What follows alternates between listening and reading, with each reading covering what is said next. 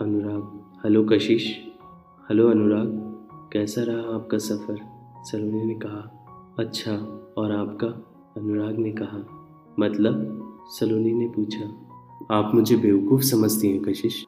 अनुराग ने कहा, नहीं, मैं आपको बेवकूफ़ नहीं समझती। सलोनी ने कहा, फिर मेरे साथ ये खेल क्यों खेल रही हैं? मेरे सामने होते हुए भी आप क्यों रॉन्ग कॉल करके मुझे परेशान कर रही हैं? अनुराग ने कहा मतलब आपको सब पता चल गया है, सलोनी ने कहा।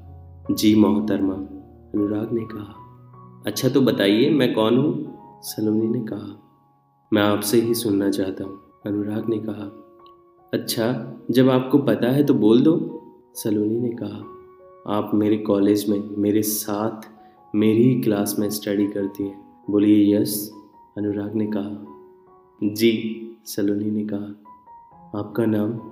अनुराग ने पूछा, अनुराग नाम बोलता इतने में ही अनुराग की मम्मी रूम में आ गई रोते रोते अनुराग ने मम्मी को रोता देख कॉल कट कर दी, मॉम, क्या हो गया? आप रो क्यों रही हैं? अनुराग ने कहा, बेटा, तेरे पापा का एक्सीडेंट हो गया है, ऑफ़िस से आते वक्त। जल्दी चल, वो सिटी हॉस्पिटल में है।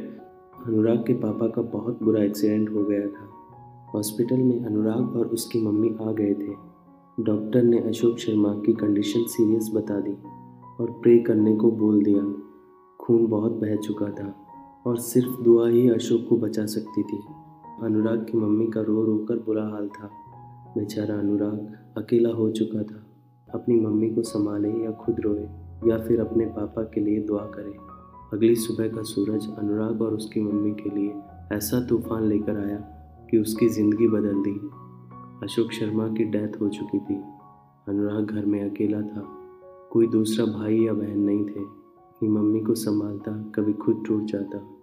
सलोनी को सोहेल ने कॉल कर अनुराग के पापा की डेथ के बारे में बता दिया और सभी को बोल दिया था। सलोनी को कॉल करने की हिम्मत नहीं हो पा रही थी।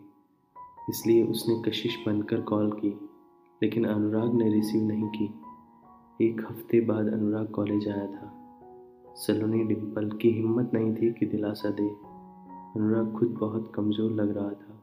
चेहरा बिल्कुल गुमसुम खोया खोया रचना, प्रीतम, सोहेल, सलोनी डिम्पल और आरुषि सभी ने अनुराग को बहुत समझाया, लेकिन अनुराग अब भी नहीं संभल रहा था।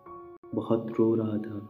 वो अपनी मॉम के सामने अपने आप को मज़बूत दिखाता, लेकिन अंदर से टूट चुका था। आज वो खुल कर रो रहा था।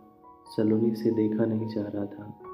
और वो वहाँ से चली गई और क्लास में अकेले जाकर रोने लगी। अनुराग अगले दिन कॉलेज आया और अपने ग्रुप में आकर बैठ गया। सभी खामोश थे। हरुषि, रचना, सलोनी, सोहेल, प्रीतम सभी से अनुराग कुछ बोलना चाहता था। अनुराग बोलने लगा, दोस्तों, मैं अगले हफ़्ते दिल्ली जा रहा हूँ, हमेशा के लिए।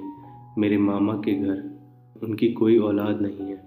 उनका बिज़नेस बहुत बड़ा है। वो मुझे और पापा को हमेशा दिल्ली ही बुलाते थे, लेकिन पापा किसी पर डिपेंड नहीं होना चाहते थे।